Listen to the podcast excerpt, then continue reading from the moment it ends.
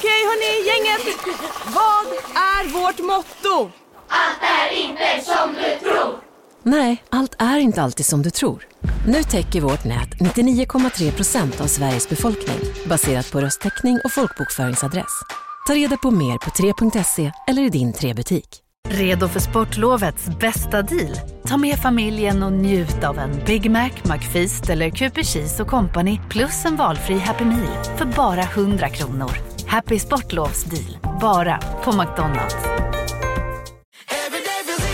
Som medlem hos Circle K är livet längs vägen extra bra. Just nu får du som ansluter dig 50 öre rabatt per liter på de tre första tankningarna och halva priset på en valfri biltvätt. Och ju mer du tankar, desto bättre rabatter får du. Välkommen till Circle K.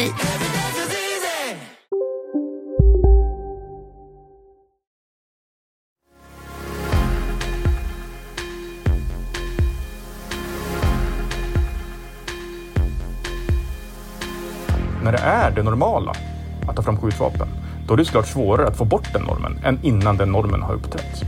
Hur ska vi förhindra att de här 10-12-åringarna dras in i de kriminella nätverken? Och där är det ingen tvekan om att vi har haft en kraftig försämring de sista tio åren. Vi har haft en stor ökning av hur många som blir skjutna och dödade. Sverige sticker ut i Europa just med den här negativa utvecklingen där vi är värst i de europeiska länder som har studerats.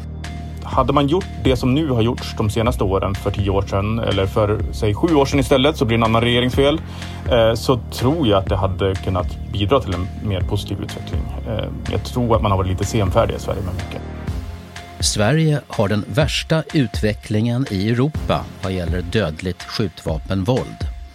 Och på bara två dagar sköts ytterligare tre personer ihjäl i utanförskapsområden. En i Göteborg och två i Stockholm. Men det går att vända utvecklingen, säger kriminologen Manne Jerell vid Malmö universitet. Och då är frågan, går de nuvarande politiska tongångarna i takt med forskningsläget? Går det att knäcka gängen?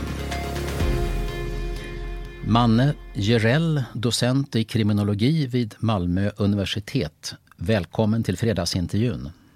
Tack så mycket. Vad är din huvudsakliga inriktning som forskare? Kriminologi är ju ganska brett. Ja, det är ett väldigt brett ämne. Eh, min huvudsakliga inriktning handlar om platser och brott. Var begås det brott och varför begås det brott på de platserna? Och det har gjort att jag har hamnat mycket i frågan om utsatta områden och de brott som präglar utsatta områden som bilbränder och skjutningar. Och numera jobbar jag faktiskt också mycket med polisen och vad polisen gör, hur det fungerar, om det får någon effekt. Vi börjar med det som låg i topp i ett antal nyhetssändningar senaste helgen.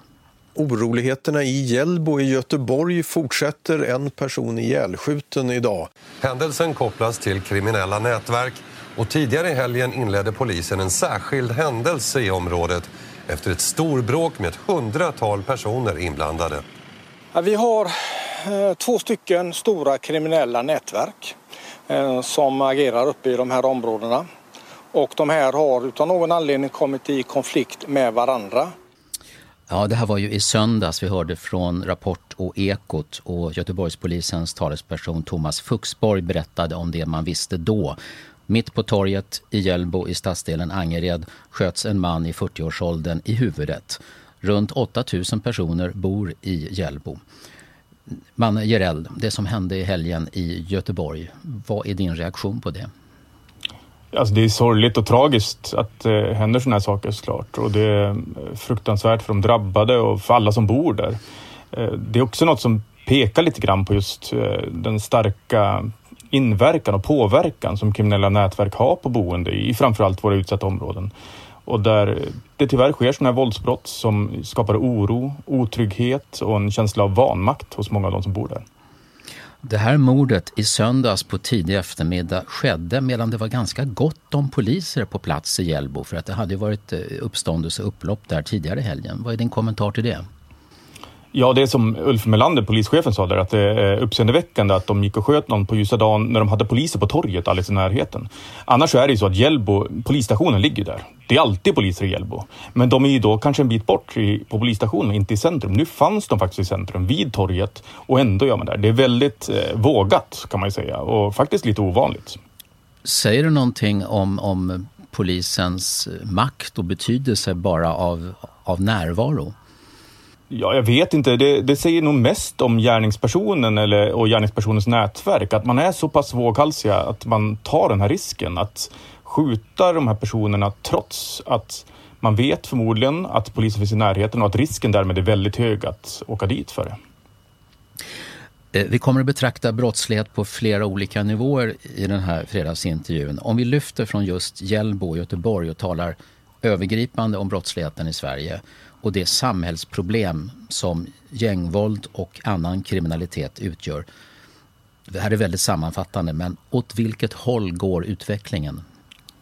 Ja, den går, den går inte helt åt rätt håll. Eh, men samtidigt så är det det är lite mer komplicerat eh, om man ser på brottsutvecklingen mer allmänt. Eh, för på polisanmälningar till exempel ser vi ingen tydlig försämring i allmänhet när det gäller mängdbrott. Däremot på nationella trygghetsundersökningen där Brå frågar 80 000 svenskar om året, eller 80 000 svenskar om året svarar på om deras utsatthet för brott. Och där ser vi ganska kraftiga ökningar på de flesta brottskategorierna, särskilt på hot och sexualbrott. Men som du antyder här så handlar den här frågan ofta mycket i samhällsdebatten om just gängvåldet. Och där är det ingen tvekan om att vi har haft en kraftig försämring de sista tio åren. Vi har haft en stor ökning av hur många som blir skjutna och dödade. Och som du nämnde här i inledningen så är det också någonting där Sverige sticker ut i Europa just med den här negativa utvecklingen där vi är värst i de europeiska länder som har studerats. Så när det gäller den grova brottsligheten då kan man säga att det är, det är samma bild som ni forskare och eh, som de flesta politiker ger i debatten just nu? Ja, om man med den grova brottsligheten menar skjutningarna, våld, gängvåldet och så vidare så tror jag att det är ganska samstämmig bild. Eh, men sen så fort man börjar kolla på specifika brott eller andra typer av brott så kanske det blir lite mer splittrat. Och sen finns det också en stor dold brottslighet. Där eh, min kollega Amir Ostami som är gängforskare, han brukar ofta påpeka det att skjutningarna, det är bara det som syns. Under det där finns det en bubblande organiserad brottslighet som tjänar massor med pengar, begår massor med brott, men som inte märks och syns lika mycket i samhällsdebatten. Och den är nog nog så viktig att fundera på. Mm. Och, och, utvecklingen av den, den delen som inte syns men som, som är naturligtvis otroligt viktig för de kriminella. Hur ser kurvorna ut där? Det, det, vet vi inte lika mycket om. Det är svårt att veta, för de flesta av de brotten anmäls inte när det handlar om eh, hot och påtryckningar, utpressning och så vidare. Det är svårare att säga någonting säkert om det. Eh, men mycket talar väl för att en del av det har växt och inte minst har vi mc-gängen som numera inte är lika våldsamma men som fortfarande begår brott på en lite mer raffinerad nivå och som kanske egentligen har växt sig starkare även om de nu inte syns i våldsamma konflikter med skjutvapen lika mycket. Men om jag ändå gör ett försök att verkligen summera alltihopa när det handlar om trygghet och brottslighet eh, i Sverige. Är det en tämligen mörk bild som också du som forskare har då? Ja, det är det. Eh, jag har svårt att säga så himla mycket positivt. Det mest positiva man kan säga, det är ju att antalet som vårdas för att ha utsatts för våld på sjukhusen har minskat. Och det handlar till stor del om unga män som i krogmiljöer och liknande inte blir slagna lika ofta och grovt misshandlade och så vidare. Det, där har det blivit bättre, i alla fall på sjukhussidan. Eh, och det är bra. Men annars så pekar de flesta pilarna inte i någon positiv riktning skulle jag säga. Sluta skjut är ju ett omtalat eh, projekt som pågick en period i, i Malmö. Under tre år så provade det ett USA-inspirerat projekt som där hette Operation Ceasefire. Eh, alltså eldupphör i stort sett.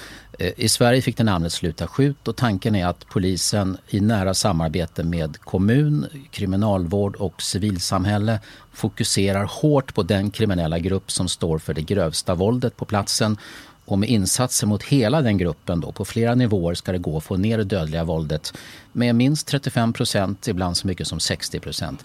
Häromdagen publicerade Kvartal en text av en respekterad polisforskare, Johannes Knutsson, där han eh, dels beskriver hur den här gruppinterventionen mot en kriminell grupp hade god effekt i USA då där strategin utvecklades. Men det som har gjorts i Malmö har enligt Johannes Knutsson inte haft en bevisad effekt. Och det framgår enligt honom av den effektutvärdering som ni på Malmö universitet har gjort. Eh, vad säger du, eh, Manne Jerell? Är, är Sluta skjut en betydande framgång eller inte? Det går inte att fastslå att det är så än. Eh, så är det. Som eh, Johannes Knutsson eh, påpekar i sin intressanta artikel så är det ingen signifikant effekt som vi forskare säger. Och det betyder att skjutningarna har minskat i Malmö efter att man införde Sluta skjut. Och det har minskat mer i Malmö än i de flesta jämförbara städerna. Men för att det ska kunna vara statistiskt signifikant som vi säger, att vi ska kunna vara någorlunda säkra på att det har att göra med just det här, så behöver det vara en större minskning. Och det går inte att säga med så ovanligt brott som skjutningar, så därför kan vi inte säga det säkert. Eh, personligen så bedömer jag nog att eh, det är mer som pekar mot att det har fungerat än mot att det inte har fungerat. Men vi kan inte säga säkert, så där har han en poäng. Och Johannes är en väldigt kunnig och duktig forskare som väl redogör för hur den här metoden har tänkt att fungera. Eh, ja, hans argument är ju då att den här effektutvärderingen som offentliggjordes i februari i år, där du antar jag är inblandad, så gick det inte att belägga någon effekt av sluta skjut. Och då menar Knutsson att i ursprungsprojektet då i USA, i Boston, så var det ganska snabbt som man såg i statistiken att det var effekter. Eh, så att, eh, och han menar också att polis och åklagare i USA har en möjlighet som inte finns i Sverige. För där kan en åklagare fatta väldigt självständiga, för att inte säga självsvåldiga beslut mot en kriminell om han eller hon finner det lämpligt. Discretion heter det på engelska, på svenska blir det handlingsfrihet eh, en bättre översättning än, än diskretion. Då. Och svenska åklagare har snävare befogenheter så det är upplagt för mindre god effekt av den här strategin här än i USA. Eh, eh, vad säger du om, om det resonemanget från Knutsson? Ja, det är inte utan poänger. Han har en poäng här, men eh, om han hade läst processutvärderingen också så hade han kunnat se att man är medveten om det här. Vi har inte samma lagar och möjligheter i Sverige som i USA. Så därför har man försökt hitta andra sätt att eh, liksom pålägga den här sanktionen på de grupperna som är våldsamma. Och min bedömning är att det har varit ganska kännbart för de grupper som har varit våldsamma. Att det är så att budskapet har gått fram. Det ska inte vara kul att vara den våldsammaste gruppen i Malmö. Det tror jag har fungerat, men på ett annat sätt än i USA. I Sverige handlar det, istället för att åklagaren använder de befogenheter de har där, så handlar det om att polisen lägger ett mycket större tryck på de här grupperna. Om man pekar ut en grupp som att ni har varit för våldsamma, nu ska vi sanktionera er. Då lyfter man upp en del av utredningarna som finns på dem. De flesta av de här har ju pågående utredningar. De är aktiva kriminella. Man lyfter upp dem överst till högen, utreder dem snabbt och kan låsa in dem. Man sätter extra grupper på att spana på dem och jaga dem och slå in dörrar hos dem. Man sätter ut så att eh, utryckningspersonalen får veta att de här personerna ska nog hålla extra koll på. Ser ni deras bilar eller någonting så kolla dem. Det blir väldigt jobbigt. Och när man sätter in de här skarpa fokuset från polisen på en liten gruppering, det handlar ofta om en handfull personer, då blir det kännbart. Det blir inte kul det är inte så att de kan fortsätta begå brott som vanligt och business as usual då, utan det blir kännbart, det blir en sanktion. Och jag tror att det är tillräckligt, även om det är annorlunda än i USA. Betyder det att du tycker att eh, Sluta skjut bör införas i en rad andra städer med, med svår brottslighet eh, baserat på det som skedde i Malmö? Ja, det tycker jag. Och det kan man motivera så enkelt som det här nästan ingenting av det vi gör mot gängbrottsligheten vet vi egentligen om det fungerar. Vi vet inte säkert om Sluta skjut fungerar heller. Men Sluta skjut, det vet vi i alla fall att det fungerar på andra platser. Så varför inte testa det lite mer här också? För allt det andra vi gör, det har vi ofta ingen aning om huruvida det fungerar. Men när du då som har utvärderat det här säger då att eh, det går inte att visa signifikant statistiskt att det fungerar och så ser du då att, antar jag, fyra ministrar skrev på DN Debatt eh, Morgan Johansson, Märta Stenevi, Mikael Damberg, Lena Hallengren eh, ganska nyligen att Sluta skjut var framgångsrikt. Det hävdas alltså från den politiska eh, eh, nivån. Vad säger du? De påstår någonting som du säger att vi inte vet. Ja, jag ska börja med att säga, jag har inte varit med i själva utvärderingen. Det var några kollegor till mig som genomförde den. Men eh, med det sagt så kan man säga att eh, de kanske hänger upp sig delvis på den processutvärdering som gjordes, som kom fram till att det verkar gå att implementera den här metoden i Sverige. De som är involverade tycker att det verkar funka. Polisen uppskattar, kriminalvården och socialtjänsten upplever att det här fungerar.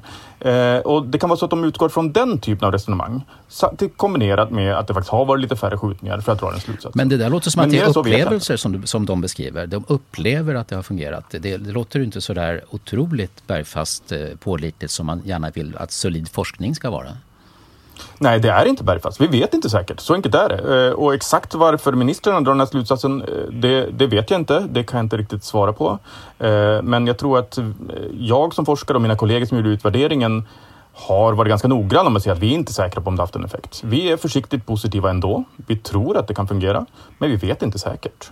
Och som jag nämnde tidigare så tror jag att det är viktigt att tänka på här att det här gäller ju allt. Allt som ministrarna gör och föreslår gäller samma sak. Vi vet inte om det funkar, det finns ingen evidens för att det fungerar. Men ändå gör man det. Och Sluta skjut är ett av få program som får den här kritiken. I måndags möttes inrikesminister Mikael Damberg och Moderaternas rättspolitiska talesperson Johan Forsell i Sveriges Radio, Studio 1. Och det var föranlett av mordet i Göteborg i söndags. Jag är också den som har infört det här hemliga tvångsmedlet i Sverige och vi kommer att utveckla det och det kommer att kunna ge ett Encrochat-avslöjande om året. Vi har en kriminalitet i Sverige och kriminella som inte skyr några som helst medel. Och då handlar det inte om att göra flest saker utan det handlar om att göra rätt saker. Varför genomförde man inte hemlig dataavläsning för nio år sedan som hade gjort att polis och åklagare hade kunnat läsa krypterad information under nästan ett decennium för att försvåra för de här kriminella gängen? Man kan dividera om vad man skulle ha gjort tidigare. Man skulle förmodligen ha börjat för, för flera decennier sedan och det går nog tillbaka till regeringar av olika politisk färg. Vissa bostadsområden har fått bära ett alltför tungt lass för eh, invandring och integrationspolitik. En migration som har varit för stor under många år och kanske framförallt en integration som inte har fungerat. Jag skulle kunna politisera det här. Och där kan man titta på till exempel Danmark som faktiskt har lyckats, inte bara att säga att, att man ska ta tag i problemet utan faktiskt också göra det. Vi är bara början av en kraftsamling där vi ska få 5 000 fler poliser på gator och torg de närmsta åren. Vi ska få skärpta straff för gängkriminalitet. Vi ska få ytterligare verktyg för polisen att sätta dit de här kriminella gängen. Det här är ett exempel på just hur lätt det är att tala tufft men i verkligheten så är ni svaga. Ja, det här var en starkt komprimerad version av radiodebatten i början av veckan som väl var på över tio minuter tror jag. Inrikesministern beskrev hur det går åt rätt håll och att flera viktiga politiska beslut kommer att leda till en gynnsam utveckling medan Moderaternas rättspolitiska talesperson ansåg att det saknas flera viktiga insatser för att nå det där målet. Mannen Jerell, vem av de här två beskriver verkligheten bäst? Oh, eh, jag vet inte. Eh, det är så mycket käbbel. De har poänger båda två, men mycket av deras diskussion landar ju bara att skylla på den andra. Eh, jag tror en viktig poäng som gjordes där är att man borde ha gjort mer tidigare. Men det gäller ju båda lägren såklart. Det gäller inte bara det ena partiet. Eh, hade man gjort det som nu har gjorts de senaste åren för tio år sedan eller för säg sju år sedan istället så blir det en annan regeringsfel. Eh, så tror jag att det hade kunnat bidra till en mer positiv utveckling. Eh, det är väl en sån viktig poäng. Jag tror att man har varit lite senfärdig i Sverige med mycket. Och vilken sorts åtgärder bland annat tänker du på då? Jag tror att en del av de straffskärpningar som har gjorts eh, har varit viktiga. Satsningen på polisen och inte minst Polismyndighetens starkare satsning på att jobba riktat och med närvaro och synlighet i de utsatta områdena har varit viktig. Eh, och sen tror jag också att man behöver tänka mer på hur man kan förebygga brott och inte minst när det gäller barnen. Eh, hur ska vi förhindra att de här 10-12-åringarna dras in i de kriminella nätverken? Ja, hur gör man det? Ja, det är faktiskt en svårare fråga att besvara än, än, än, vad man kan tro. Eh, vi vet ganska väl att utbildning verkar vara en stark skyddsfaktor, så att skolan är nog viktig att satsa på. Men när det gäller mer konkreta metoder för vad som fungerar så finns det, som jag nämnde tidigare, väl lite vi vet som funkar i Sverige, som har testats i Sverige. I USA däremot har man ganska goda erfarenheter av till exempel mentorskapsprogram, eh, kognitiv beteendeterapi, sommarjobb faktiskt också. Eh, och det är möjligt att det funkar här. Eh, men precis som var fallet med Sluta skjut så är inte Sverige USA. Och eh, om vi för Sluta skjut har andra typer av mandat för åklagare att agera så har vi till exempel när det gäller sommarjobb så har vi redan mycket sommarjobb. Vi har ett starkare socialt skyddsnät. Så även om det fungerade i Chicago kanske inte fungerar här. Och det där är lite av problemet och kärnan i det hela är att vi vet tyvärr inte nog, skulle jag säga, om vad som funkar på den här mer förebyggande verksamheten. Men är inte det en av sakerna som man önskar att kriminologin i Sverige ska leverera, just den typen av kunskap? Om vad som jo, absolut. Och, tveklöst. Eh, det, vi är medskyldiga till det här. Eh, det är till stor del vårt, vårt uppdrag och vår uppgift att göra det. Eh, men problemet är också lite grann att kriminologer, anställda kriminologer på universiteten, vi är ju i huvudsak anställda som lärare. Forska, det gör man för pengar som man söker och får. Och fram tills nyligen har de flesta forskningsmedlen varit mer teoretiskt inriktade. Det har inte handlat om kolla om de som fick ett sommarjobb fick mindre kriminalitet, utan det handlar om mer teoretiska, större, abstraktare frågor som har varit det som har gynnats eh, för att få forskningsmedel. Och då har vi också fått mer av den typen av forskning snarare än den mer applicerade, praktiskt tillämpbara. Vad kommer det sig då att de som, som sitter på de här besluten inte eh, favoriserar den här praktiska forskningen som skulle kunna vara användbar faktiskt för att vidta åtgärder som verkligen fungerar? Jag tror att traditionellt inom, inom akademin och vetenskapen, vi vill ju utveckla nya teorier och upptäcka nya sanningar. Eh, det är ju lite så, om man åtminstone inom samhällsvetenskapen tänker kring forskningen. Vi ska ju uppdaga sanningen om brottslingen och brottet och vad det beror på. Storslagna ju... upptäckter. Ja, men det är lite grann kärnan i det hela. Eh, och att göra de här lite tråkigare. Så här, vad händer om vi sätter upp några kameror där? Det är så enkelt och banalt. Eh, så att jag tror att traditionellt har det varit lite mindre värderat. Erik Nord är polischef i Göteborg, eller chef polisområde Storgöteborg som det heter. Han skrev i Göteborgs-Posten i söndags om den här BRÅ-rapporten om dödligt skjutvapenvåld i Sverige där man har jämfört med 22 andra europeiska länder år 2000 till 2019. Och Sverige ligger alltså det här Eh, sista året då högst av alla de här länderna i Europa när det gäller dödsskjutningar. Eh, och ökningen som vi har haft i Sverige sedan 2013 saknar ju motsvarighet på annat håll. Och vad jag förstår så kan BRÅ, Brottsförebyggande rådet, inte säkert förklara varför Sverige sticker ut så här extremt. Eh, Manne Jirell, är det, är det ett mysterium att, att Sverige har den värsta utvecklingen i Europa? Mysterium vet jag inte, men det är en svår fråga att besvara på något säkert sätt. På samma sätt som att vi inte kan säga om Sluta skjut har minskat skjutningarna i Sverige så är det ju ännu svårare att säga någonting om varför Sverige har minskat eller har fått en ökande trend av skjutningar. Det är, det är svåra frågor att besvara och dessutom så är det nog så att svaret är nog många saker som har inverkat. Och då blir det också ett pussel som måste läggas för att förstå det där. Det gör att det är svårt att komma med ett rakt och tydligt svar. Men med din samlade erfarenhet och dina kollegor, om du skulle välja den första pusselbiten att lägga fram ett sådant pussel, vad skulle du ta fram då? Den första, jag skulle nog säga just eh, senfärdigheten i politiska beslut och prioriteringar, att satsa på att bemöta den utveckling vi haft. Det skulle jag nog säga är en, en, en väldigt lågt hängande frukt. Eh, sen har vi också eh, Eh, ska säga, stora globala politiska grejer, integration, migration som eh, rimligen har haft en viktig inverkan. Och sen har vi också en del gamla politiska beslut och, och förändringar i samhället som kan ha påverkat framväxten av de här utsatta områdena där de kriminella nätverken har växt sig starka. Vi byggde miljonprogrammen på 70, 60 och 70-talet. De flesta av utsatta områdena är idag miljonprogram. Sen eh, avreglerade vi eh, skolan, vi hade en närpolisreform på 90-talet. Det har hänt väldigt mycket saker som var för sig kanske inte spelar jättestor roll, men som tillsammans har skapat lite av en perfekt storm med uppbyggnaden av de här utsatta områdena som är väldigt segregerade, väldigt fattiga och där det byggs en, en kriminell eh, karriär och kriminella nätverk över flera generationer som har fått bygga på sig över tid, över årtionden. Och till slut har de växt till den här nivån där vi är nu, där det blir väldigt våldsamt.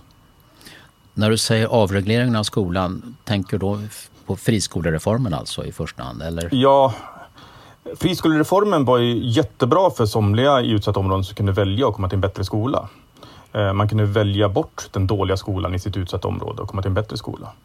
Men tyvärr så medförde det att de lite svagare eleverna, eller de eleverna som hade föräldrar som inte var lika, eh, hade lika stark förmåga att, att möta det svenska samhället, de gjorde inte det där valet.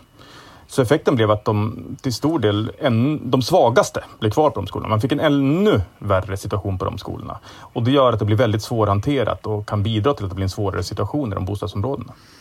Är det här en sån intuitiv pusselbit när du nämner detta med skolan eh, och brottsutvecklingen? Eller har du eh, belägg också för det här?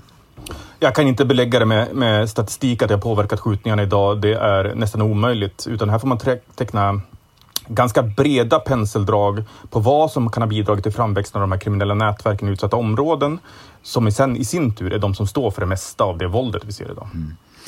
Erik Nord, polischefen i Göteborg, har i alla fall ett tänkbart resonemang själv i den här texten i GP om det som kan ligga bakom utvecklingen i Sverige. Och han pekar då på antalet poliser per tusen invånare.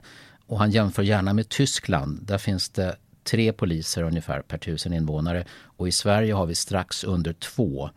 För 20 år sedan var det ännu lägre, 1,7 poliser per tusen invånare i Sverige. Om fyra år ska det där vara uppe i 2,4. Men idag är det alltså knappt två och Tyskland har alltså en polistäthet som är runt 50 procent högre än i Sverige. Det finns ju en del likheter ändå mellan Sverige och Tyskland på olika håll, kan man tycka.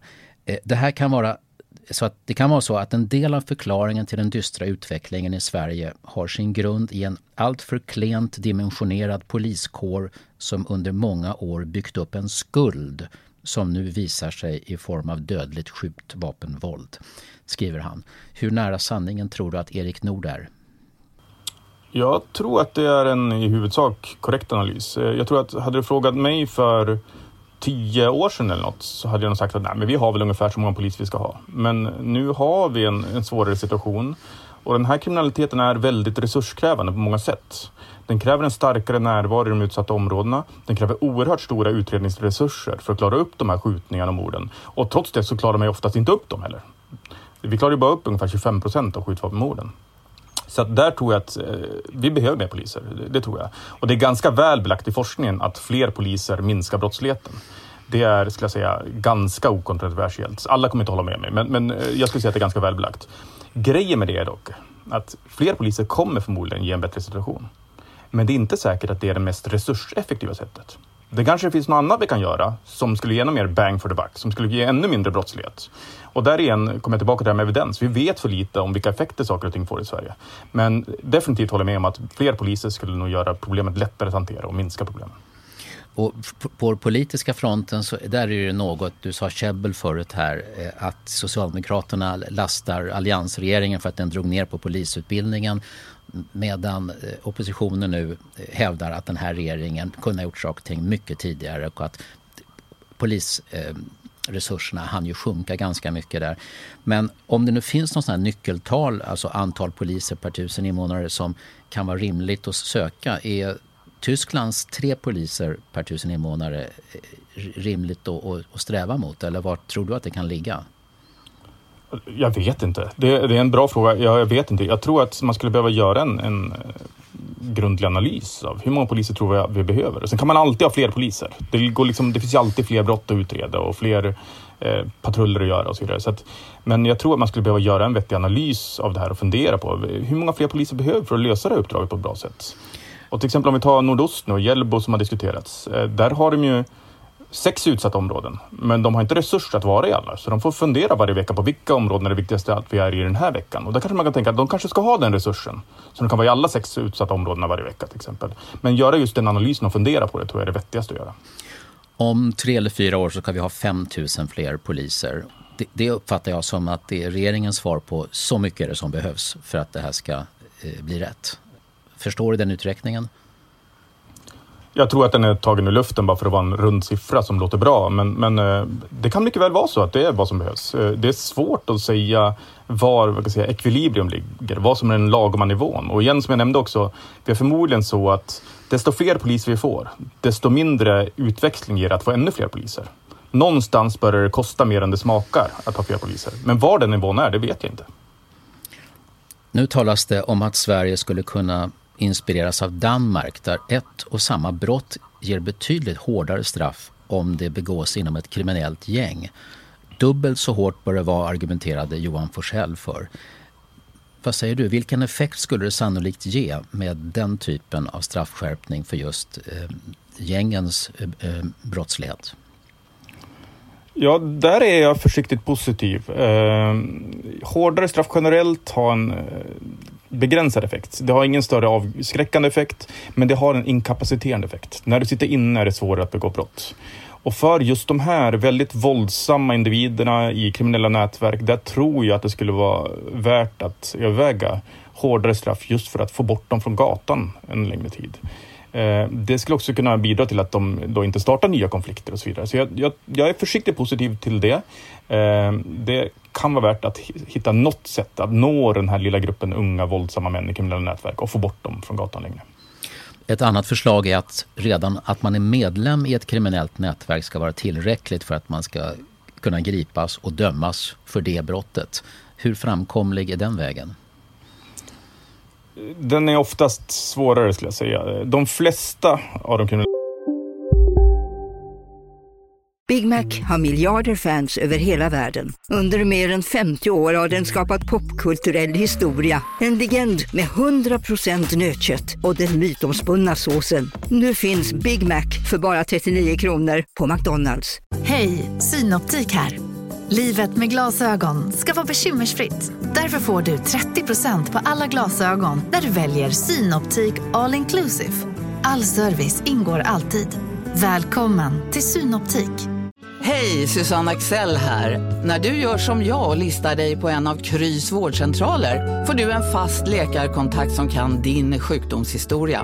Du får träffa erfarna specialister, tillgång till lättakuten och så kan du chatta med vårdpersonalen. Så gör ditt viktigaste val idag, lista dig hos Kry.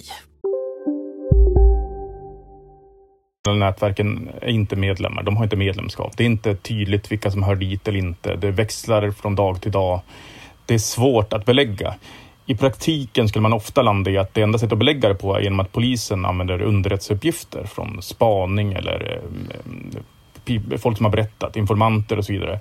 Men det vill ju polisen oftast inte göra i onödan. Den informationen är viktig för dem att hålla på, att skydda sina källor och så vidare. Så att jag tror att det skulle vara jag tror det skulle ha begränsad effekt. Det skulle kanske fungera mot mc-gängen och en del av de nätverken som är väldigt väl organiserade. Men ofta skulle det vara svårt att få någon nytta av det.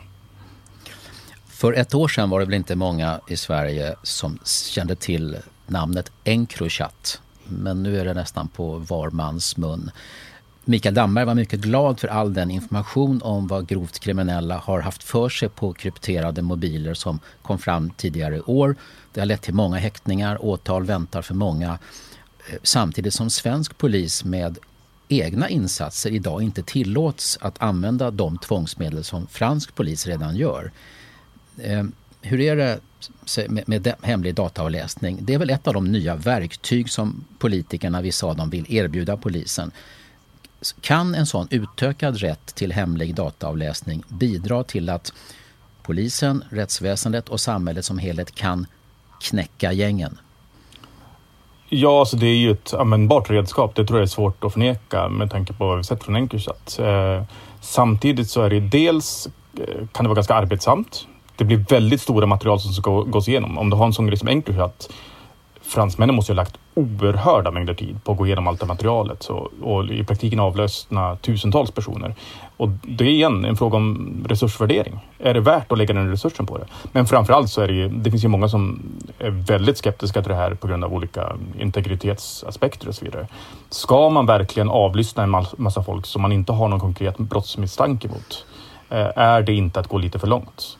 Och det tycker jag är invändningar som man ska ta på allvar. Ja, men den där avvägningen då som säkert har gjorts då historiskt, det vill säga avvägningen mellan vilken nytta polisen skulle ha effekt då av att få reda på information och nackdelen av att integriteten skärs i kanten för en massa människor. Eh, intrycket är väl att den av balanspunkten har förflyttats när vi har sett brottslighetsutvecklingen. Vad, vad har du, eller hur? Vad, hur beskriver du den där tyngdpunktsförskjutningen som ju har skett? Ja, absolut. Tydlig och snabb förskjutning skulle jag säga. Eh, och det syns tydligt på kameraövervakningen. Där det för inte så länge sedan, eh, vad kan det vara, tio år sedan eller något, var ett starkt motstånd mot kameraövervakning. Och nu är det en stor majoritet som är positiva till kameraövervakning i samhället. Så det har hänt någonting i samhället och opinionen har svängt lite grann. Eh, men jag tror samtidigt att man ska försöka hejda sig lite grann. Man kan absolut se på fler möjligheter för polisen att använda hemlig dataavlyssning och andra redskap. Men vi behöver inte springa hela vägen på en gång. Men om det är politiskt jubel för att vi får in information som franska polisen har fått genom de här mobilsystemen som ju används då i hela Europa. Men vi säger vi ska inte ha det här för att det är omoraliskt eller oetiskt. Hur går det ihop? Ja, det är, en, det är en paradox, det är det. Men man kan ju tänka sig en mellanväg. Man, eh, något politiskt parti har väl föreslagit att man ska kunna få ansöka om att avlyssna specifika personer utan konkret brottsmisstanke men där man har underrättelser som pekar mot att de ingår i kriminella nätverk och så vidare. Eh, då det är en mellanväg där man inte avlyssnar alla som i fallet Encrochat, utan får ansöka om, ansöka om att avlyssna specifika personer fast där det inte finns en konkret brottsmisstanke. Och man kan ju se den typen av steg, men jag tror att vi kommer förmodligen gå mot mer fler verktyg, eh, mindre integritetshänsyn. Den trenden är ganska tydlig. Men jag tror vi ska vara lite försiktiga med det här och inte springa iväg för snabbt och vänta och se vad det här ger. Nu har vi precis fått hemlig dataavlyssning. Eh, har haft det ett år och kan ju liksom vänta lite grann innan vi springer vidare till nästa steg. Men du sa ju tidigare att eh, en av förklaringarna till brottsutvecklingen är att politikerna har varit senfärdiga med straffskärpningar och kanske också en del som har att göra med verktyg för polisen. Och, och nu föreslår du inbromsning här på samma sätt. låt, ja, låt... Det, här har en bra poäng. Det, det är hur, hur ska du ha det, mannen Jireel? ja, eh, skynda på, gör allt igår men inte just det här. Eh, det, det, är lite paradoxalt. Eh, nej, men jag kan säga så här. Jag jag är ganska pragmatisk. Eh, jag är inte jätteengagerad i integritetsfrågor. Eh, jag, till exempel kameraövervakning som jag har gjort flera studier om, jag har svårt att se integritetsproblem med det. Eh, och där har opinionen sprungit ikapp mig lite grann. Men jag vill samtidigt vara försiktig med att vad jag tycker och hur jag värderar sådana saker ska inte vara det som styr. Och det finns många starka röster som är väldigt oroliga över den här utvecklingen och jag tycker man ska ta det lite grann på allvar och inte springa iväg onödan. Alla ni som har gjort fredagsintervjun eller veckopanelen eller båda till fredags eller lördagsrutin kan ta del av innehållet helt kostnadsfritt. Och så är det också meningen att det ska vara. Vi vill erbjuda viktig, saklig och oberoende journalistik som utgår från att publiken kan och vill tänka själv. Att det är kostnadsfritt att ta del av materialet hänger ihop med att tillräckligt många av er som gillar Kvartal bidrar. Frivilligt. Och det här gör att alla Även de med svagare ekonomiska förutsättningar har tillgång till allt som vi publicerar. Mer om hur det går till att bidra så, det berättar vi på sajten kvartal.se gava. Nu fortsätter fredagsintervjun med kriminologen Manne Jerell. Synen på kriminalvård har ändrats väldigt mycket under min vuxna tid i alla fall. Och det var uppenbart den, den dominerande uppfattningen på 70-talet att kriminell, det blir man om samhället, det är fel på samhället någonstans och den kriminelle är offer för socioekonomiska och andra faktorer och ska därför absolut inte straffas utan den ska få hjälp och vård att kunna komma ut i samhället och bli som alla andra. Hur mycket finns det kvar av den där eh, uppsynen på, på varför man blir kriminell och hur man ska göra med de som begår grova brott? Oh, jag vet inte, det är inte riktigt mitt fält. Men det är klart att eh, de tankegångarna fortfarande finns och är ganska viktiga. Eh, men jag vet faktiskt inte. För då sa man inte på den tiden att de som har begått brott, de ska inte komma ut, de ska sitta i fängelse så att vi andra har det bra. Det var ju inte... Den retoriken från ledande politiker eh, hördes inte ens på 80-talet. I alla fall inte från de som satt vid makten. Nej, så kan det vara. Och som sagt, samhället förändras ju. Eh, och vi ser många snabba förändringar i samhället på olika plan. Och det här kan väl vara ett sånt plan. Eh, delvis kanske det är en, en trend som har pågått eh, mer allmänt, kanske i andra länder också, men delvis kanske också är accelererat av att vi har haft den här ökningen av skjutningar och sånt de senaste åren som har dominerat eh, den mediala och politiska debatten får man säga. Vilken roll har migrationen till Sverige de senaste 10-15 åren och integrationen av alla nya invånare spelat för kriminaliteten? Eh, den har spelat en roll. Det är svårt att säga hur stor roll den har spelat och den har nog spelat olika stor roll för olika delar av kriminaliteten. När det gäller eh, skjutningar i utsatta områden så ska det nog gå lite längre bakåt. Då ska man nog fundera på 90-talet eh, och så vidare. För många av de som nu är involverade i det, de, deras föräldrar kom kanske på 80 eller 90-talet. Eh, och där får ni spåra hela vägen bakåt där. När det gäller de som har kommit på senare tid så kanske det har haft en inverkan på mm, annan brottslighet också, mer allmänt. Utlandsfödda begår fler brott än inlandsfödda. Och det är därmed troligt och ganska rimligt att man får en liten ökning i brottsligheten när de kommer. Men den effekten borde i så fall inte bli så stor. Och eh, I studier som har gjorts har man också visat att förvisso begår utlandsfödda betydligt fler brott. Men om vi jämför en utlandsfödd person med en svenskfödd person som har samma bakgrund, som bor i liknande område, har liknande inkomst och så vidare, då är skillnaden ganska liten ändå. Så det har nog haft en effekt, men jag tror inte man ska överdriva den. Betyder, men det låter som att du eh, ändå tillhör de som menar att socioekonomiska faktorer är en av de viktigaste förklaringarna till om man börjar begå brott eller inte? Nej, det skulle jag nog inte säga att jag är. Um, Nej.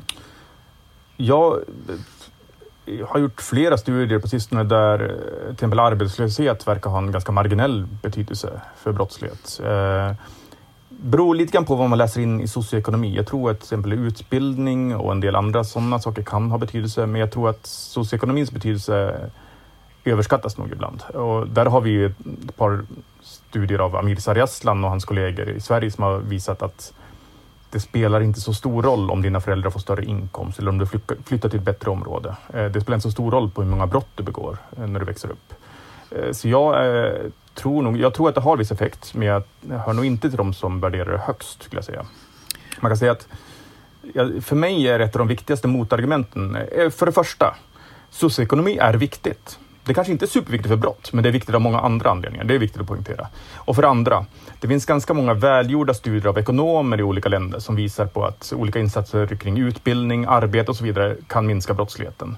Och det tror jag man ska ta med sig ändå i huvudet att det kan nog spela en roll. Men, men det är nog lite mer komplicerat än att det bara handlar om inkomst eller så vidare.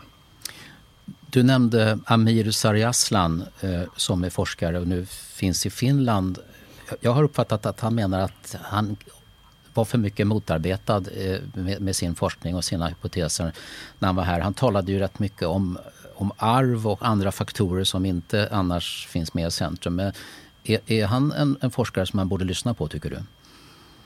Ja, absolut. Det tycker jag. Han gör eh, intressanta och välgjorda studier som kan eh, bidra till eh, vår förståelse av samhället. Berätta lite grann om vad, vad han brukar resonera om i Ja, han har ju, dock, ja, han har ju delvis gjort de här studierna om, om socioekonomi kopplat till framtida brottslighet som är väldigt intressanta. Han har också ett väldigt intressant eh, forskningsområde som gäller eh, triggers, eh, att eh, våld föder våld kan man säga, eh, som är väldigt intressant. Han visar att efter att man har blivit utsatt för trauma, till exempel att själv bli utsatt för våld, så löper man en förhöjd risk att själv begå våldsbrott i några veckor efteråt. Eh, men sen gör han ju också en del studier som är mer eh, mot det psykiatriska hållet, som kanske inte är fullt lika intressanta för mig som kriminolog. Erik Nord, som jag citerade förut, polischefen i Göteborg, eh, han var ju också inne på några faktorer och han nämnde då att det finns individuella särdrag, det vill säga de som är, begår grova brott, de har eh, ofta en, en, en särskild personlighet med bristande impulskontroll och aggressivitet och sådär. Dysfunktionell familjemiljö nämnde han också. Ganska okontroversiella faktorer menade han själv. Och så nämnde han en tredje då, kulturfaktorer. Det var enligt Erik Nord en också betydelsefull faktor. Vad säger du om det? Ja, eh, jag tror att kulturfaktorer kan spela roll, eh, särskilt för vissa typer av brott eller vissa sammanhang. Eh, men jag tror att det varierar, eh, precis som med mycket annat. Och sen beror det också lite grann på vad man menar med kulturfaktorer. Man kan dels tänka sig kulturfaktorer som är, kommer från ett annat land, kanske har en annan religion, har en annan inställning till samhället, eh, klaner kan man prata om sånt där. Jag tror sånt kan spela roll, i alla fall för vissa typer av brott och vissa typer av kriminell organisering. Men man kan också tänka sig eh, den förortskulturen som till exempel eh, Fredrik Kärrholm har lyft fram mycket och anfört som en förklaring. Som, som också kan tänkas vara en förklaring. Men jag tror att alla de här kulturförklaringarna jag, jag, vill inte säga att de är fel. Jag tror att de kan ha en viss inverkan, men jag tror inte de är huvudsakliga drivkrafter i den här utvecklingen heller. Det finns många kriminologer i Sverige. Eh, Jerzy Sarnecki och Leif GW Persson är väl de mest kända och det finns flera andra som har funnits i Sarneckis krets har kallats Stockholmskriminologerna. Och där har ju en kungstanke varit att skärpta straff inte leder till minskad brottslighet. Eh, du var inne på det förut men jag skulle ändå vilja höra om du Manierell kan säga om det finns någon slags ideologisk skala för svenska kriminologer. Eh, var ligger du där på den i relation till Stockholmskriminologerna? Självskattning. Jag, jag, tycker att jag ligger i mitten, men, men jag, det är nog bättre om någon annan får bedöma det. Jag ligger definitivt inte längst ut till vänster. Eh, och möjligen att jag ligger lite mer till höger än, än till vänster bland kriminologer. Eh, så kanske det är, men jag tycker mig vara ganska mitten. Eh, ja, mitten kan ju vara väldigt bred, i alla fall i politiken nu för tiden. Men, men eh, om, om du jämför med vad du vill lägga tyngdpunkt på när du talar om brottsutveckling i samhället eh, eh, i relation till då andra. Om du nu tycker att du ligger absolut inte till vänster i alla fall. vad, vad är det som är starkare då i, i din forskningsvärldsbild? Ja, så jag, till exempel, jag tror att polisen kan göra mycket nytta. Ehm, jag tror att polisen är en nyckel eh, i mycket av det brottsbekämpande och förebyggande arbetet. Och Eh, man kan säga att de som är längst ut på vänsterkanten tenderar att vara ganska kritiskt inställda till polisen eh, och kanske ibland till och med tycka att polisen gör mer skada än nytta i många sammanhang. Och där är inte jag och det är väl en sån tydlig skillnad eh, mot vissa kretsar inom forskningsvärlden i alla fall. Det talas om spiraler, våldsspiral och när det gäller förekomsten av illegala vapen och så vidare. Och också om, om, om skjutningar. Är det så att skjutning A kommer att leda till skjutningar B och C också? Ja, eh, inte alltid, men i genomsnitt. Och det här har vi visat eh, på flera sätt. Jag nämnde tidigare Amir Sariaslan som visade på individnivå. En person som har utsatts för ett trauma löper själv en större risk att begå ett våldsbrott. I USA har man visat det på sociala nätverk. Om någon i ett socialt nätverk skjuter eller blir skjuten löper andra i hans sociala nätverk, personer han känner, en ökad risk att skjuta eller bli skjutna. Och vi har visat det i flera studier i Sverige på geografisk nivå. En plats där det var en skjutning löper en kraftigt förhöjd risk att ha ny skjutning inom kort tid och inom ganska kort avstånd. Så det är, ska jag säga, tveklöst sant så att det är så. Den forskning som du och andra ägnar er åt och som på olika sätt sprids ut i samhällsapparaten Eh, har den en uppenbar påverkan på den kriminalpolitik som slås fast av riksdag och regering? Uh, Ser vi ett samband? Ja, jag, uppenbar kanske det, det går långsamt och det är små, små pusselbitar som läggs i taget. Men jag, jag tror absolut att det har en påverkan. Eh, jag upplever också definitivt att politikerna är intresserade och villiga att lyssna. Jag har under våren haft föredragningar för inrikesministern, för justitieutskottet, för Moderaternas riksdagsgrupp. Eh, folk är intresserade och vill höra. Och sen är det klart att allt jag säger kommer de inte tycka är bra eller vettigt. Men en del kan nog letas in i deras värld och faktiskt påverka en del. Men det är små pusselbitar i taget och går långsamt. Blir en dialog när du kommer och eh, föreläser för, för politiker och sånt där efteråt?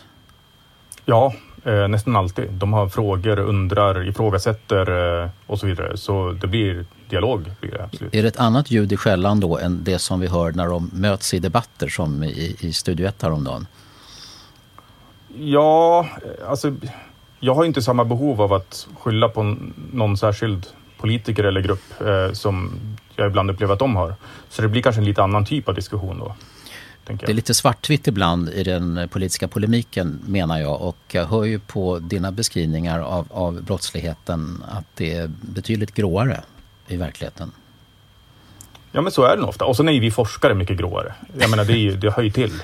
Vi ska ju vara gråa. Vi vet ju inte och vi, det är så si och så och det är nyanser hit och dit. Vi, det, är ju, det hör ju till uppklarningsprocenten när det gäller begångna brott och anmälda brott den är väldigt eh, olika hög för, för, för, olika brott. Men vi vet också att till exempel ganska mycket av det dödliga våldet inom de kriminella nätverken är det påfallande låg uppklarning på. Eh, vad får det för konsekvenser för hela samhällets eh, brottsutveckling? Jag tror att det är, det är en nyckelfråga, särskilt när det gäller det grova våldet, gängvåldet och så vidare, där vi har väldigt låga uppklarningsnivåer. Nu kommer det skjutas upp lite grann av Encrochat och kommande Skyek, men, men ehm, vi har ju legat på runt 25 procent av skjutvapenmorden i kriminella miljöer där någon blir dömd. Ofta finns det ju många inblandade. Eh, och om, även om en kanske blir dömd så är det flera som går fria som kanske har beställt mordet eller hjälpt till med mordet och så vidare. Så att det här betyder att vi har massor med folk som har blivit involverade i mord som går fria hela tiden. Och det där är olyckligt av många anledningar. Man kan koppla det till det jag pratade om tidigare med hårdare straff där jag tog upp inkapacitering så viktigt. Men ännu viktigare för inkapacitering än hårdare straffen, det är att faktiskt sätta dit dem. Att bura in dem. Eh, om bara 25 procent, och inte ens det, eftersom att det är fler inblandade, blir dömda för de här morden, då är det massor med folk som inte blir dömda. Skulle vi kunna öka den här procenten till 50, då skulle vi få bort många av de här livsfarliga skyttarna från gatorna. Dessutom har forskning ganska tydligt visat att ökad risk att åka dit har en starkare avskräckande effekt än det hårdare straffet. Det är viktigare om du värderar, kommer jag åka dit eller inte, än om får jag fem eller tio år om jag åker dit. Och sen den tredje grejen som jag tror är viktig att tänka på här, det är att det här kan bidra till att bryta de här konfliktspiralerna som vi nyss pratade om tar vi han som sköt den där killen och kanske hans kumpaner, ja men då kanske vi bryter en konfliktspiral. Istället för att de ska hämnas eller få en hämnd på sig så kanske de sitter inne och vi kanske kan då minska skjutningarna mer än bara den där omedelbara grejen som vi hindrar eller avbryter eller lagför. Mm. Men vad är det som skulle kunna öka den där uppklarningsprocenten från 25 till 50?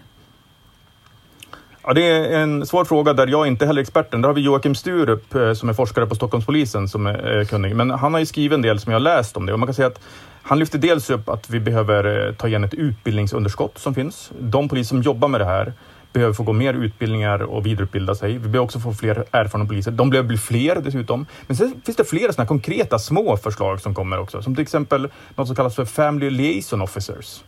Som är alltså en polis som får ansvar för att ha kontakt med offrets familj. En slags förbindelselänk alltså. Liaison betyder ju förbindelse, eller hur? Precis. Mm. En polis som ser till att ta hand om offrets och offrets familj och så vidare. Och det där har visat sig i deras eh, analyser av vilka mord som klaras upp i Stockholm att det verkar vara så att det är en framgångsfaktor. Där man har en sån här, då går det lite bättre. Och där är också sådana här enkla, konkreta grejer som vi borde testa mer och utveckla. Eh, så det finns nog flera saker man kan tänka sig. Och sen har vi också det här såklart som man pratar mycket om med lagstiftning och verktyg, hemlig dataavläsning, sånt där som kan bidra och hjälpa. I, I, till exempel klimatfrågan så finns det många som talar om en tipping point där man uppfattar att när vissa processer har gått till en viss nivå så, så är de nästan omöjliga att stoppa. De kommer fortsätta så att säga nästan oavsett vad man sätter in. Finns det någon liknande sån där gräns när det handlar om brottsutveckling och tänker framför allt på den grova brottsligheten och nätverken som skulle kunna vara en sån tipping point? På sätt och vis tror jag att vi faktiskt kan ha passerat en sån och att det är därför som det är så svårt nu. Eh, och där, då, det jag då tänker som en tipping point är eh, den tidpunkt eller den någonstans flytande skala när det mer och mer blir så att för att lösa en konflikt, om du är involverad i ett kriminellt nätverk, så behöver du ta fram en pistol. För det var inte så för 20 år sedan. Man använde pistoler, men det var inte lika vanligt. Man kanske kunde lösa det med knytnävarna. Men när du väl har kommit till den nivån alla kriminella nätverk behöver förhålla sig till att vi behöver nog ta upp en pistol för att lösa det här. Då måste de andra göra det också. De kan inte komma med knytnävar om de andra har pistol. Och det tror jag möjligen kan ha varit en sån tipping point som vi nog i sådana fall har passerat. Där det blir norm inom kriminella miljöer att använda skjutvapen. Eh, och det gör det också svårare, för när den normen är etablerad, när det är det normala att ta fram skjutvapen, då är det såklart svårare att få bort den normen än innan den normen har uppträtts. Vi kommer att knäcka gängen, det säger både statsminister Stefan Löfven eh, och eh, justitieminister Morgan Johansson och inrikesminister Mikael Damberg. Har de, eh, finns det en hygglig chans att de kommer nå det målet? Nej, alltså knäcka gängen, beror på vad man menar med det. Vi kommer alltid organisera brottslighet. Det, det, liksom, det kommer inte försvinna. Men vi kan minska deras inflytande och kanske framförallt minska deras påverkan och inverkan på samhället. Det är fullt möjligt och det tror jag går att göra. Det gäller bara att man satsar ihålligt och på flera olika nivåer från flera olika perspektiv för att komma åt den här utvecklingen. Kan du vara lite mer konkret? För att om det nu är så att det finns en kunskap från, från din och forskningens sida om att det, det här skulle kunna leda till det som väldigt många tycker är minst sagt önskvärt uppfattningen är ju inte att det här håller på att genomföras allt här just nu. Det, vi ser ju inte några positiva tecken. Möjligen lite grann nedgångar när pandemin var som svårast förra året. Så vad handlar en lista på, i en lista med viss konkretion tack? Ja, en, en första sak är att jag tror att man ska tänka mer som man har gjort med Sluta skjut-projektet i Malmö. Jag, jag är inte säker på att det har funkat. Men det är helt rätt tänkt. Vi kollar vad som har funkat i ett annat land. Forskningen visar att det funkar. Vi testar i Sverige. Vi försöker vidareutveckla det i Sverige och göra det. Nu försöker vi uppfinna egna grejer hela tiden. Och det är mycket svårare än att kolla på vad någon annan har fått att fungera. Så eh, använd mer metoder som har provats på andra ställen och testa det. Eh, sluta skjut tycker jag man ska prova mer. Man kan också fundera på något som kallas för Cure Violence som handlar om eh, mer civilsamhällesorganisationer som arbetar uppsökande för att avbryta våld eller, eller snarare medla konflikter, kyla ner konflikter och försöka få det att inte bli våld. Det är också något som man skulle kunna testa, inte har testat. Men sen har vi det här med rekryteringen till exempel. Som jag nämnde tidigare, i de utsatta områdena är det tusentals barn som inte klarar skolan, som inte har några bra framtidsutsikter. 2017 när polisen gjorde en sammanställning, då var det 2200 barn per år i våra utsatta områden som inte klarade nionde klass. Varje år. I Rosengård som då hade flest var det över 100 om året. Så varje år i juni, då har du 100 15-åringar i Rosengård som inte har klarat grundskolan. de har inte så bra framtidsutsikter. De kan inte gå vettiga gymnasieprogram, det är jättesvårt att få ett jobb. Men de känner ju knarklangarna där borta i hörnet. De kan du få ett jobb av. Du kan göra någon uppgift åt dem. Och de flesta av de här hundra kommer det gå bra för. Men det visar ju någonting kring hur stor utmaningen är när det kommer hundra och sen hundra nya nästa år och hundra nya året efter det. Och nu ska jag säga att det har blivit bättre. Det är inte hundra om året längre. Det har blivit bättre. Men det där är en sak vi måste göra någonting. Vi måste minska den här riskgruppen. Vi måste hjälpa de här barnen. De här som nu är 10-12 år, som kanske om fem år kommer skjuta ihjäl folk. Där måste vi göra Men hur gör man det? Jag vet, ja, jag tror skolan är viktig. Men sen, eh, jag vet inte. Eh, jag tycker vi ska igen testa sånt som har funkat i USA. Kognitiv beteendeterapi verkar fungera mot brottslighet. Mentorprogram verkar ha viss framgång. Sommarjobb verkade funka i Chicago. Kanske inte funkar i Sverige. Men kan vi testa och utvärdera och ta det vidare? Prova i någon kommun och slumpa ut sommarjobb till barn i utsatta områden och se om det blir bättre för dem. Blir det så kör vi resten av Sverige. Blir det inte det så provar vi något annat. Det här systematiska tänket kring hur man kan förebygga brott och komma framåt i vår kunskap och förmåga att vända utvecklingen. Det tror jag nästan är det största hindret för att vi inte når utvecklingen. En till sak vill jag gärna nämna också som jag tycker, eh, som jag inte har pratat om under intervjun, men som jag tycker är viktig. Och det är eh, det förtroendeskapande arbetet. Eh, I utsatta områden är det lite färre som litar på polisen. Många är rädda. Många vågar inte anmäla, tipsa, vittna. Kan man bygga upp ett större förtroende och det handlar till stor del om att visa att vi kan vara där för er. Vi kan backa er när det behövs. Vi kan lösa era problem. Men det handlar också om att vara kommunikativ, skapa relationer gränssättande och relationsskapande som Ulf Melander brukar lyfta fram. Kan vi bli bättre på det där, då kommer vi också få in mer anmälningar. Fler som vågar vittna, fler som vågar tipsa. Det kommer göra det lättare att jobba och lagföra de här kriminella nätverken. Och det är också en viktig pusselbit som jag tror att man ska jobba med mer. Häromdagen spreds eh, på sociala medier, till exempel Twitter, en kort video där en uppenbarligen eh, kriminell person talar med en polisaspirant, en ung polis då, och är otroligt aggressiv eh, och kränker och hånar, ja, kränker verkligen den personen och är hotfull och st står tre decimeter från ansiktet. Va? Och eh, den där polisen står i stort sett tar emot den här skiten från den här personen istället för att, så att säga, ta något slags eh, grepp på honom och gripa honom. Och väldigt många har reagerat på det. Tycker visserligen att det är imponerande att vara så kylig. Va? Men varför tar man inte och haffar en person som beter sig på det viset? Frågar de då. Vad är din reaktion på, du har säkert sett den här videon eller åtminstone hört den berättas vad som händer där. Ja, jag, jag känner, man ska nog vara försiktig med att recensera den enskilda polisens agerande. Vi vet inte vad som händer innan, efter, hur situationen såg ut runt omkring och så vidare. Eh, men i allmänna termer så tror jag att det är bra om polisen kan vara just gränssättande i de situationerna. I det här fallet så ska man ju idealt kunna ta personen. Men det går inte alltid. Man kanske inte har resurser. Det kanske finns massor med, med ungdomar eller kriminella i närheten om man bara två poliser. Då är det onödigt att riskera att dra igång någonting om man inte har backup till exempel. Så att det är svårt att bedöma det enskilda exemplet. Men kan man så tror jag det är bra att agera gränssättande och visa och markera. Så här kan man inte uppträda. Och det verkar som om den som håller i kameran eller mobilen som filmar det här, det är den kriminelles eh, bekant eller kompis. Så att det här har liksom spritts ut, verkar det som, av en kriminell som vill visa hur han så att säga eh, äger eh, polisen trots att han är så otroligt aggressiv. Så kan det säkert vara. Och det är som sagt det sänder kanske inte rätt signaler. Men samtidigt är det en svår balansgång att veta när man ska ingripa och så vidare. Och utan att vara insatt i ärendet tror jag vi ska vara försiktiga med att vara kritiska. Det här kan ha varit en polis som gjorde det perfekt i det läget. Det vet vi inte eh, och därför tycker jag absolut inte att vi ska vara kritiska utan att veta mer. Manne Gerell, docent i kriminologi vid Malmö universitet. Tack för att du var med och kom till fredagsintervjun. Tack så mycket.